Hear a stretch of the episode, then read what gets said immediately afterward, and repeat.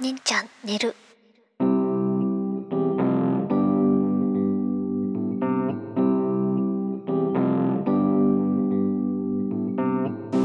んばんはねんちゃん寝るの時間です。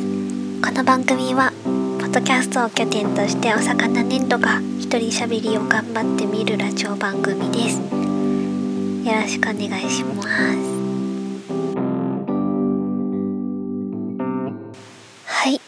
いうことでですね今回は、えー、前回予告した通り Twitter スペシャルをやっていきたいと思います。えー、っとそう前回この後すぐ撮りますと言ってたんですがまあね お察しください。ではコーナーの方に行きます。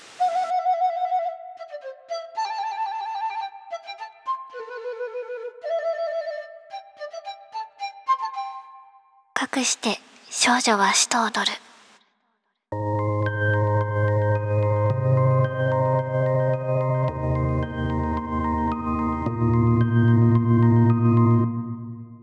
隠して少女は死と踊る通称隠しと。えっとツイッターをよく見てくださっている方は頻繁に目にするワードを隠しと思いますがえっ、ー、とやつかさんという、えっと、ツイッターで仲良くしてくれてる方が書かれてる少女小説なんですけど以前にも隠しはいいぞと面白いぞと いう話をラジオでちょっと出させてもらってえっ、とまた話したいなって言ったら快諾してくださったのでえっとそうそもそもツイッタースペシャルをやろうというのが、と隠しの話をたくさんしたいなというところから来てまして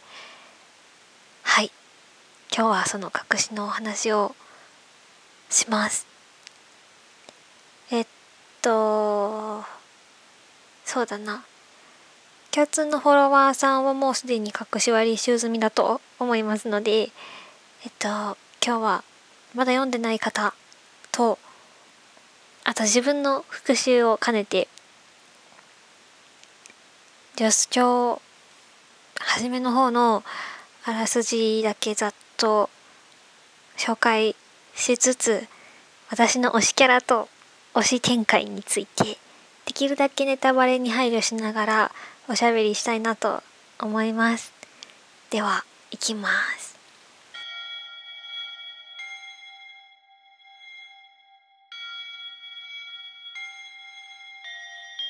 主人公は、ユリアナ・ファランドール16歳の少女です。えっとまずこのユリアナちゃんのキャラクターがすごいんですよ。自称平凡な女学生とか言ってるんですけど まあ全然平凡じゃなくなく見えます。えっとユリアナちゃんは本当になんだろうなすごく強くて賢くて。だけど年相応な部分もあってなんだろうな。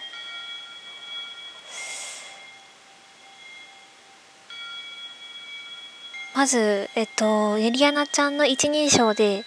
字の文が書かれていてでそのなんだ？つまり読んでるとユリアナちゃんの視点が全てなんですよね。でその彼女の目線とか感情の動きとかからも彼女の強さとか美しさっていうのがすごく、えっと、伺える本当に魅力のある主人公だなと思います一人称で書かれてるっていうのがまずすごくうまいですよねうん。読んでる人には伝わってるはずなんだこの思いが。えっとそのユリアナちゃんがクラエスという白金の髪に青い瞳の大層美しい青年に足毛にされ 挙句銃を突きつけられているという結構衝撃的なシーンから隠しは始まります。このユリアナちゃんがドアの前で踏みつけられているということからドアマット系主人公と呼ばれてたりして呼ばれてるのかな？うん最近聞かなくなったかな？なりましたがまあとにかく初めからフルスロットルでも面白いんですよ。でなんだ冒頭から主人公がイケメンに踏まれているドアマットにされているという発想がまずやばいですよね。でなんかこうすごく読みやすいんですけどそういう作者のエッセンスが 入ってたりしてまあとにかく熱い熱いんです。読み味っていうと洋画かアニメかラノベっていう感じで読みやすいんであまり普段小説を読まない方にも勧められるお話です。でこのユリアナちゃんが漆黒の軍曹に身を包んだ美青年クラエスに えー、身に覚えのない共謀罪国家反逆人との共謀罪の濡れ衣を着せられて連行されることになります。でこの国家反逆人で合ってるのかな？とされているのがバラドっていうユリアナちゃんの後見にすごく優しい後見人で優しい？優しい後見人なんですよ。でなんだろうバラドは背が高くて優秀でうんと努力で自分の地位を勝ち取ってきた。ユリアナちゃんにとって大好きな保護者にあたる人物です。そしてバラードはユリアナにとって自分に足をくれた恩人でもあります。ユリアナちゃんは紛争地帯の出身で小さい頃のある出来事から右足を失っていますその右足の代わりにリエビチという特別な義足を授かります。彼女にとってバラドっていうのが保護者であり恩人でありすごく特別な存在。なんですが読み進めるうちにどんどんバラドの存在が不確かで不安定になっていきます。ユリアナ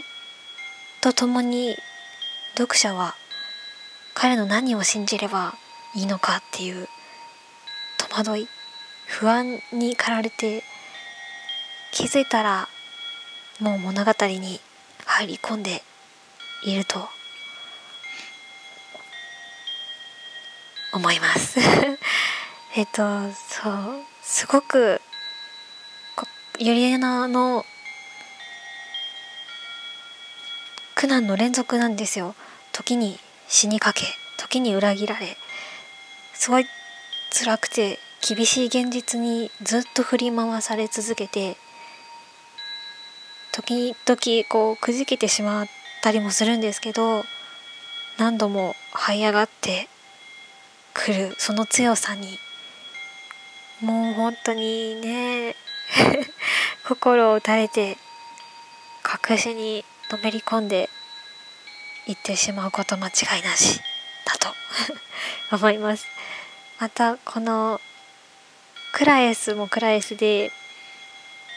金髪ド S 軍人として登場したにもかかわらずその硬派なイメージはとあるシーンからも ふにゃふにゃふにゃふにゃじゃないか。なんかこうちょっとクスッと笑えるシーンがあったりとか意外と可愛いやつだなっていう ところがあったりけれどやっぱりめちゃくちゃかっこよかったりなんかその最初は読めない人何を考えてるかわからない美しい人っていう感じなんですけどクラエスのなんだろうな変化成長成長なのかなそこについても本当に隠しの読みどころの一つになっていると思います。隠しにはリアナやクラエスバラドの他にも魅力的なキャラクターがたくさん出てきます。特にエレノアという、えっと、クラエスのお姉さんにあたる軍人の女性がいるんですけどエレノアは本当に物語の中でかなり重要な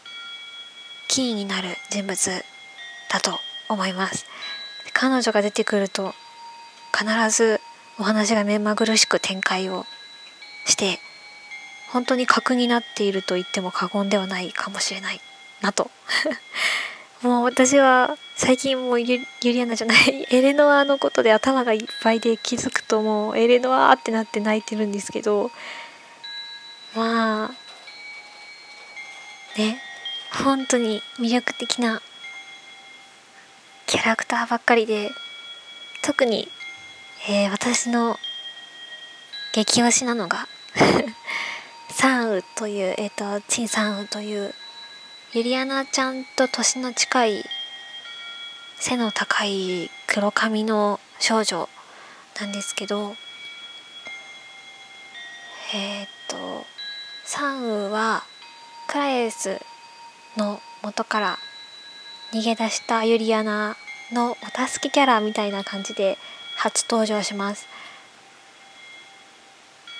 まあしかしサンウのキャラクターを語る 語るのは隠しの確信にん？隠しの確信に？にね触れることにもなりかねないのでどこまで喋っていいのかわからない。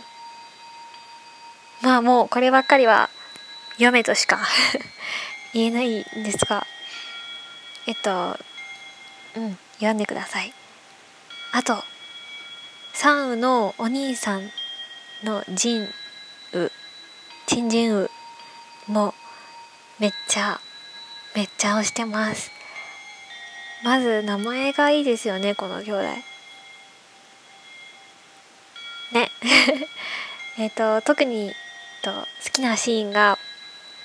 サンウがサンウがなんかはやはしゃいでるシーンが ちょっと好きな気持ちが溢れ出して喋り方が気持ち悪くなっちゃう。えっとなんかねキャッキャしてるシーンがあるんですよ。うん。どこまで言っていいのかな。あるんです。そういうシーンが。それがまあ好きで。あとゴミあさりシーンですかね。好きなんですよね。うん。後半になるにつれてサンウの魅力がどんどんどんどん皆さんにも分かるようになっていくと思うので是非読み進めてください。あと推し展開について話していきましょう。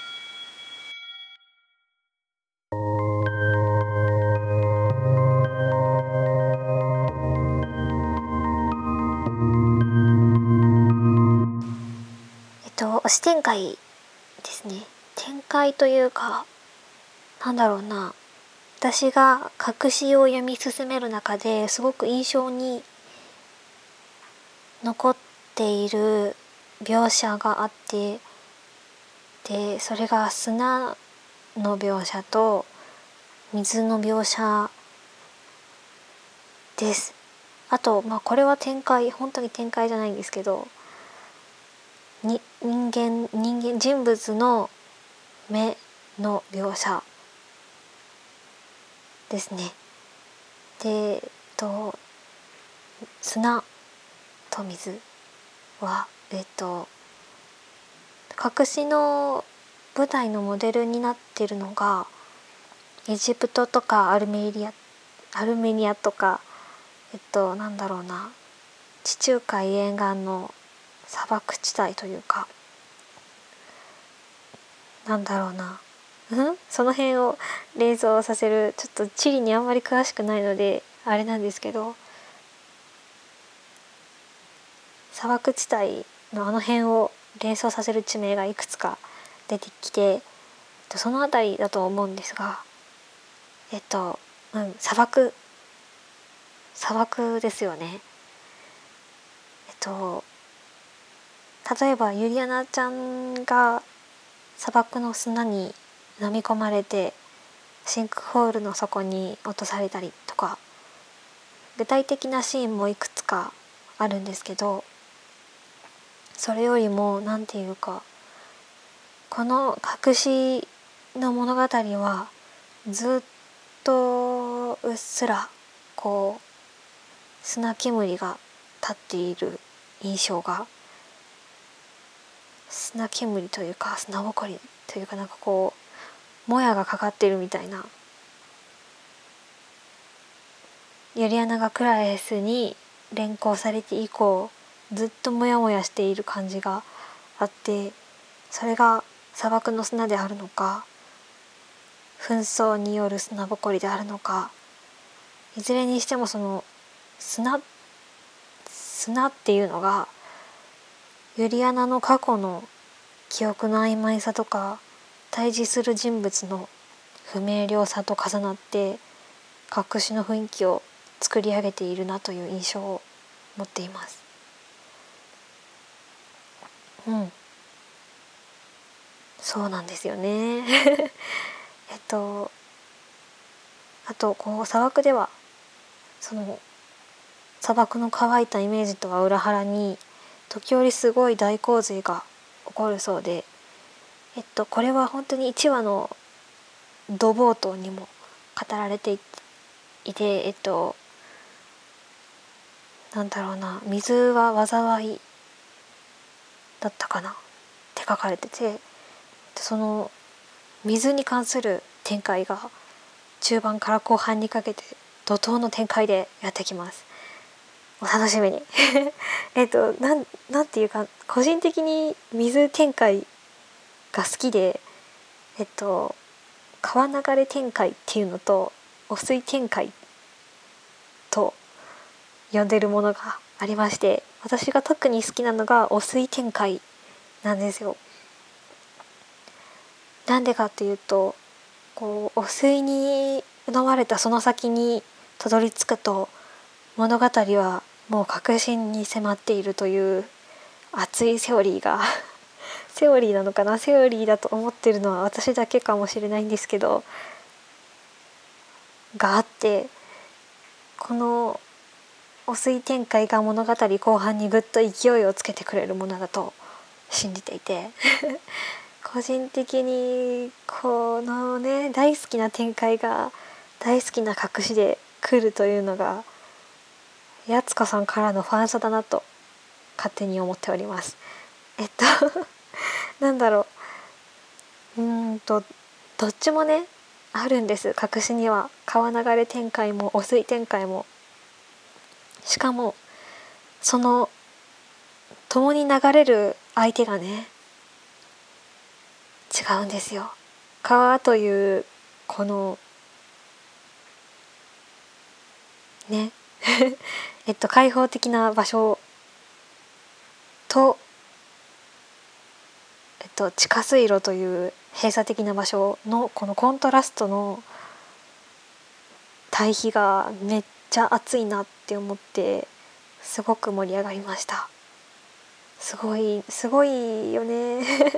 舞台装置がすごいんですよ。何喋っていいか分からなくなってきました。えっとなんだろうないろいろ喋ったんですが隠しの面白さが少しでも伝わっていればなと思います。むしろこのラジオを聴いている暇があれば早く本編を読んでくださいと私は言いたい。えなうんと何話したらいいんだろう。面白いんですよね隠し。それこそ読んでる時期が時期だったら隠しは自分のアイデンティティにゴリゴリに影響を与えまくっただろうなという作品で今でもかなり普通に生活していて隠しって思う時があって本当に今一番ハマってる小説です。読んでください。少なくとも私の推しキャラサンウが出てくるところまでは少なくとも読んでみてください。そしたらもう全部読まずにはいられないと思うんで えっとできれば全部読んで一緒に革新の更新を待って一緒に革新の完結を迎えましょう。もうすぐ迫っています。急げ！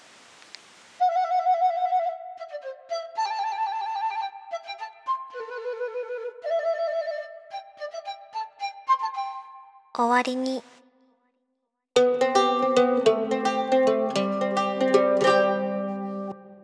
えーとエンディングのお時間です。今日はツイッタースペシャルということであれは嘘だ。今日は隠しスペシャルだ。とえっと隠しのお話ばかりをえっとしましたがどうかな？分かっていただけたかな？えっと隠しをすでに読んでいらっしゃる方は